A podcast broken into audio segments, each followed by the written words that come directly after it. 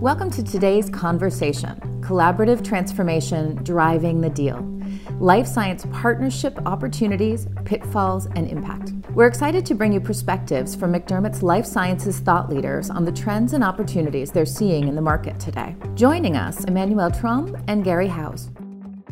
Emmanuelle, let's start with you, if we may. Talk to me a little bit about what the top areas for collaboration in the life sciences space are today and, and what seems interesting about them. Collaboration in life science has uh, been uh, booming over the past uh, decades. In large pharma, the number of people in scouting, business development, alliance management teams have increased significantly, and large pharma now outsource most of their innovation. But it's not only about pharma and biotech. We have seen also newcomers in this uh, type of collaboration with uh, healthcare players uh, such as payers, insurers, providers, uh, who are now developing new partnerships to optimize and diversify their services as well as increase their position in the value chain. And finally, we have seen a number of technology players uh, now moving into the healthcare uh, space with uh, tremendous resources to invest in this area. So it's a very active segment of our practice, and we are facing, given the number of players and situation, a large variety of deal structures and with more and more complexities. So it's a very exciting space uh, for uh, attorneys in life science. Gary, did you have some thoughts on the trends and the most interesting partnerships out there right now as well? Yeah, absolutely. And, you know, I agree with everything Emmanuelle was saying. And what you've got is lots of different players, as Emmanuelle was saying, but also traditional players actually entering into collaborations where they wouldn't have before. So, so you can see that big pharma is doing collaborations with big pharma, and a lot of that is driven by the the technology itself. So, if, say, you've got some unexploited biology, say you've got a checkpoint inhibitor, everybody wants one, then when they look to put them into combinations, they suddenly you have an exponential increase in the number of trials that have to be run. Not all companies have the resource, the wherewithal to do that in in any sort of time scale that would be of any use to them. So they split areas, which is you know hasn't been the certainly hasn't been the norm in the past. And then amongst the new players that you have in the marketplace, there's there's a lot more philanthropic or impact investment happening where to the extent that now you have to be bringing something more to um, a collaboration rather than just some financial resource to, to get some trials done. So because some of these philanthropic impact type organizations have just as much financial clout as the traditional investors and, and, the big pharma companies, you can't just be coming with the money. You have to be coming with something something special, something which suits your collaboration partner, which can turn into something perhaps long term, so that there's more choice for um, for the technology as to where it might go. I say there's more choice, you know, but you've still got to find it. You've still got to to do the deal and get it done. But it's a different landscape. People are still trying to do the same things, but they're getting there in, in slightly different ways. That's a very interesting comment because we are seeing more and more uh, variety and complexity in the field uh, due to those different players. And typically, what has developed over uh, the years are uh, co development uh, type of deals where activities are allocated among regions or expertise depending on the, the strengths of the different partners. And uh, on, the, on the contract side, it requires to provide for strong governance and alliance management to make sure uh, all those pieces will uh, will stay aligned. And also what we have seen also in terms of variety of transaction is that biotechs now have more uh, alternatives. They have access to large financing uh, through uh, specialized funds or uh, capital markets and therefore they have more leverage in in the negotiation so they are not just providing their technology to the large pharma but they want to to stay involved and uh, keep uh, uh, co developing the product and also share the, the profits. So that, that's an increasing trend also in, in, that, in that field. You're mentioning this idea of these organizations who have historically worked uh, in very different ways now coming together. Gary also talked about sort of the, the different expectations depending on whether it's two traditional players doing new things or a disruptive entry and a traditional player doing new things. One of the things I'd love to pick up on there is the expectations around some of these collaborative transformations.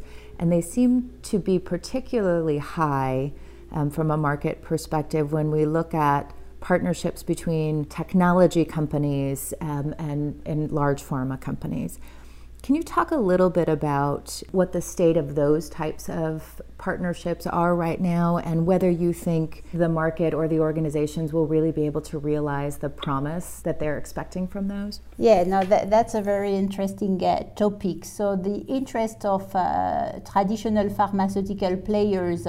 Uh, for uh, connected, uh, what we call connected health devices and uh, technology. It could be software, medical devices, and the, the, new technology fields have um, yeah it's very recent. So i did my first uh, deal uh, between a large pharma and uh, a medtech uh, developing a software uh, a medical software. It was uh, 10 years ago. And at the time we had very little benchmark. It was very interesting because we were really shaping the deal as we went and um, at the time, I remember the rail was uh, that the device should have regulatory approval. And uh, and then uh, it, it, became the reimbursement. And now everything is about data. So you need as much data as you can in order to um, improve your device and to uh, also exploit the, the, data and so we moved from a model where we had uh, the, the, traditional pharmaceutical model uh, of exclusive collaboration toward a more open collaboration with, uh, in order to allow to, to collect more, more data for the device. So yeah, now I think every every pharma have an interest in connected health and uh, and technology, and the question is uh, whether um, and that's your that, that's your question, uh, how successful can uh, all these collaboration be? And um, I think my short answer is that uh, yeah, it will be successful. It's a must because uh, there is an increase of um, cost of developing healthcare product and uh, treatment. And uh, on the other end, we have very strong constraints on, on healthcare budget. So we need to come up, and the, the industry need to come up with creative solution uh, to bridge that gap. And it's what technology is about. So uh, the, uh, a number of these collaboration will succeed, but there are a lot of hurdles, a lot of uh, uh cultural differences, a lot of um, difference in uh, the market perception. The market itself is very moving and evolving, so a lot of hurdles to make uh, make them a success. But what is sure is that it's a must, and it's really a path to follow. Yeah, I would say as as well that. Um, what Emmanuelle says about the, the differences. And there are, if you think of the differences between the two businesses traditionally, so a, so a, a life sciences healthcare company is looking at a life cycle for its product, which is something like 20 odd years. You know, some, someone's discovered something, there's eight to 10 years of development before it hits the marketplace. That's not the model that pure tech companies are used to. Um, how the, those things are protected, how how quickly they change, how quickly they're developed. You know, they're coming at them from totally different scenarios, really, if you, if you look at their traditional businesses. So when they bring them together, you have to make sure that everyone's expectations are, are somehow aligned. And sometimes you, you can see that as a challenge. We certainly have examples of, of um, more uh, tech companies straying into the healthcare space and suddenly finding themselves having to be regulated. Certainly in, in Europe, you know, companies with apps uh, became very surprised that their app might qualify as a medical device, and suddenly they have to be uh, make sure that they're they're properly um, authorized to to actually sell sell their app, and uh, those sorts of things hadn't been in their minds before. So there's some um, you know, there has to be some sort of realignment so that both uh, parties on either side of the collaboration understand each other's business enough to be able to make them a success. Let's talk about that a little bit. Um, you know, Emmanuelle said everything is about data now, right? We know that's true. I think healthcare and life sciences companies have had all this time and investment spent in making sure they're not just getting the data but protecting it. Tech companies have clearly spent lots of time and energy protecting privacy and, and, data as well, but the two come from very different places, Gary, as you mentioned. And one of the challenges that comes up repeatedly is this idea um, or area of regulation and regulatory requirements. Talk to me a little bit about what challenges those pose, how people are, are addressing them, and what folks need to be aware of as they think about finding the common ground between the two worlds in which they're operating? Access to uh, patient data is very sensitive. It is. Uh, it has uh, in most of the countries uh, been restricted, especially for uh, pharmaceutical companies and insurer. And uh, but but there is another layer of restrictions, and and that applies in again most of the country, whether the U.S., Europe.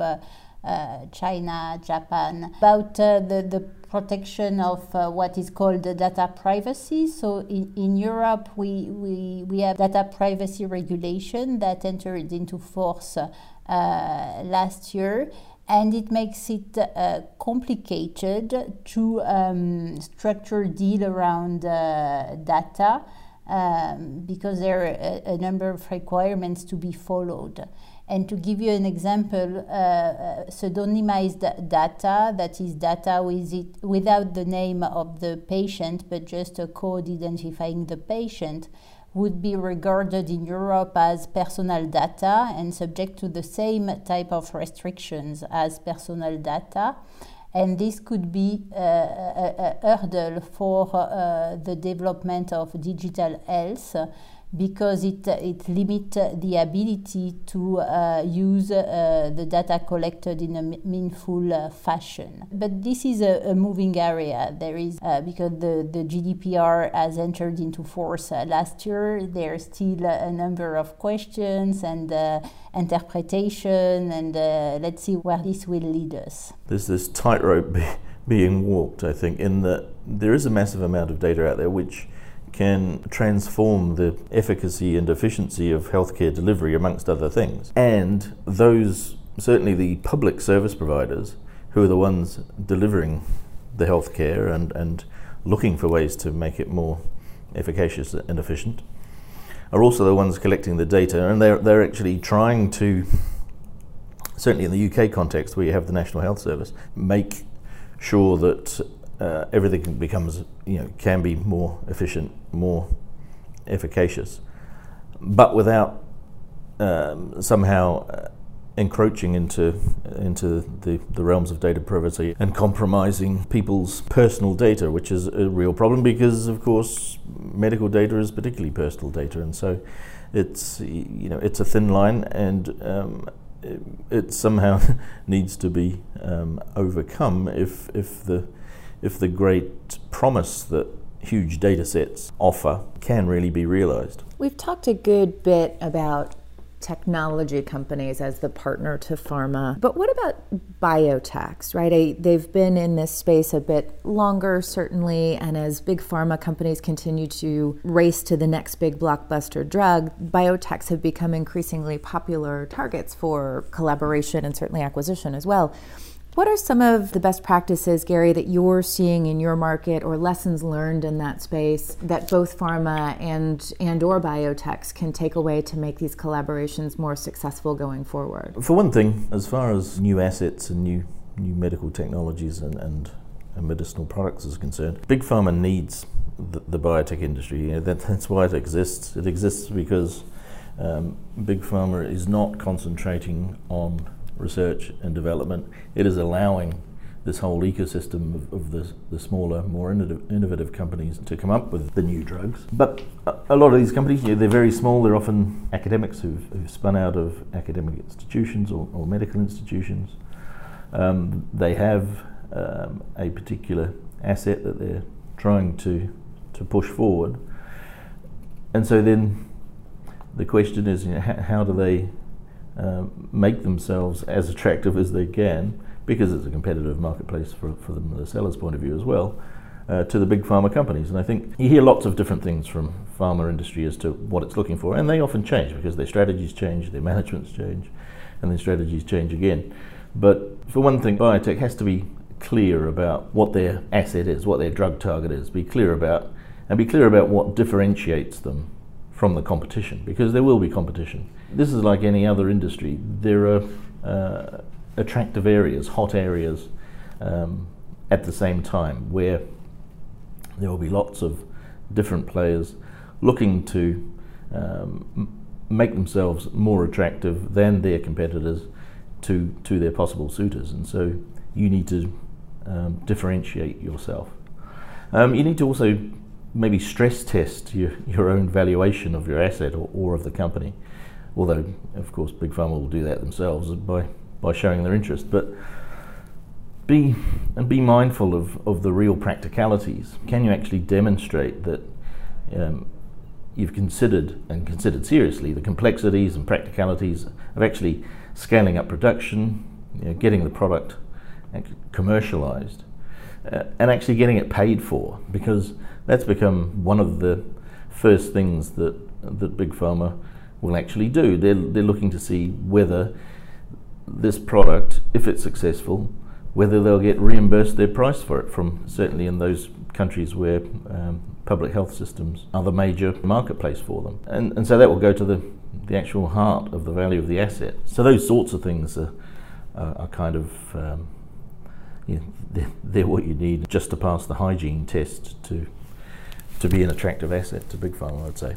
Emmanuelle, what about from your perspectives? I know you said at one point that you're less used to, or you're more used to, I should say, identifying the gaps between biotechs and, and pharma companies in these um, arrangements because they, they have been in place longer and they are a bit more common. What are some of the lessons you've really learned that you would share with organizations looking to enter these agreements? There are a few uh, tips to bear in mind when you uh, prepare for a deal. So you have the, the first, uh, the key word is uh, prepare. So you have to prepare your due diligence, your negotiation, and your alternatives. On the due diligence front, uh, it's not only uh, due diligence about your partner. So, of course, you need to ensure that your partner has uh, the same or as a cultural fit.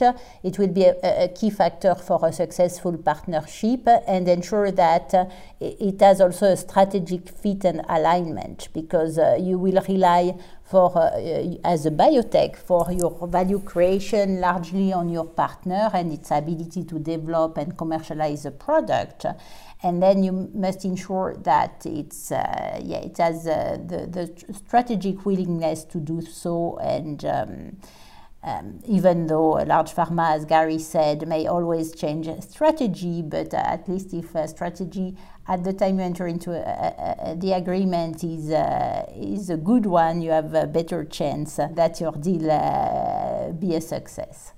Then you have to do also diligence on yourself. You need to make sure that uh, uh, you turn every stone and you uh, you are prepared to question that may uh, uh, arise in due diligence. You have a prepared answer, a prepared remediation plan because you have to bear in mind that within a large pharma organization, the business development person you deal with is your champion, and you have to facilitate his life uh, to, to be able, he has his own negotiation in his organization with committees and, uh, and the like, so you have to really facilitate his life uh, in order for your uh, project uh, to move forward. Then, of course, you prepare your negotiation, your valuation model, your uh, proposed split of value, but most of all, you prepare your alternatives. And uh, setting a competitive process is the best way to create momentum and maximize your value.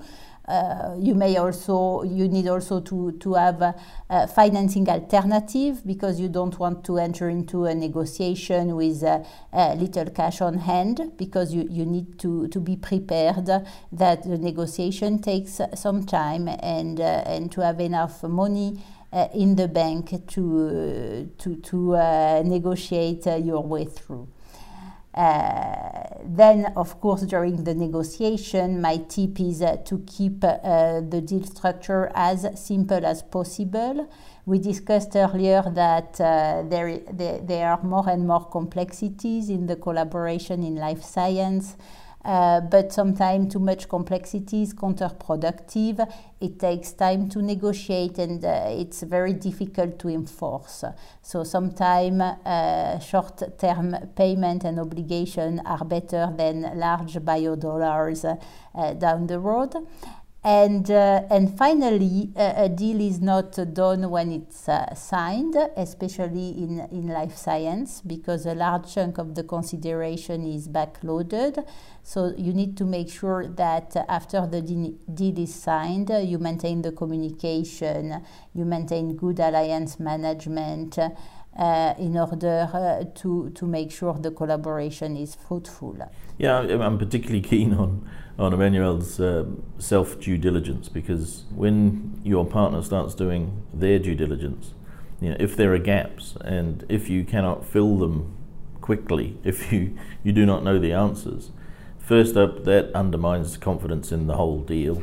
Second, it's a great driver down of value. So, you know, you, you, in the end, you will pay for that. It's that's um, that, you know, that's the whole point of being prepared, making sure that everything is um, as it should be, so that there are no questions that need to be asked. As soon as you're in a situation where we're having to fill gaps and, and it can, it's getting a bit vague, uh, that does undermine um, the confidence uh, of the partner in, in, in the asset and, and the whole alliance. Over the years, have biotechs become savvier in your individual opinions about negotiating these partnerships and collaborations? And do you see that?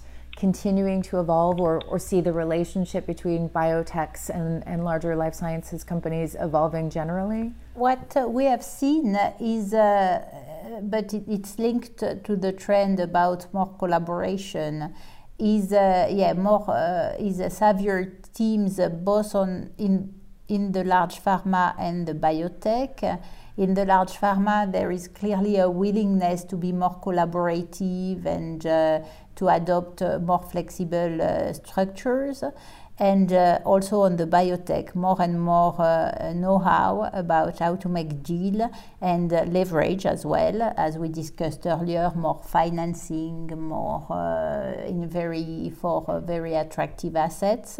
We will see more um, expertise in, in the deal making and uh, ability to deal with uh, very efficient uh, deal structures. Yeah, I mean, I'm sure you could find plenty of people you know, 20 odd years ago would say that Big Pharma's attitude to things was uh, we know best, uh, we're paying the money, we're taking over, don't come into the kitchen, basically. and that was that was kind of how it was. Then little things would be chipped away. The, the biotech companies would uh, be seeking to have uh, more input into the whole development process and then into the commercialization process. Um, they became slightly more collaborative and, until where we are today, where by necessity, but also now, I think um, by preference, there is real collaboration. Like it is a collaboration, there is a real alliance.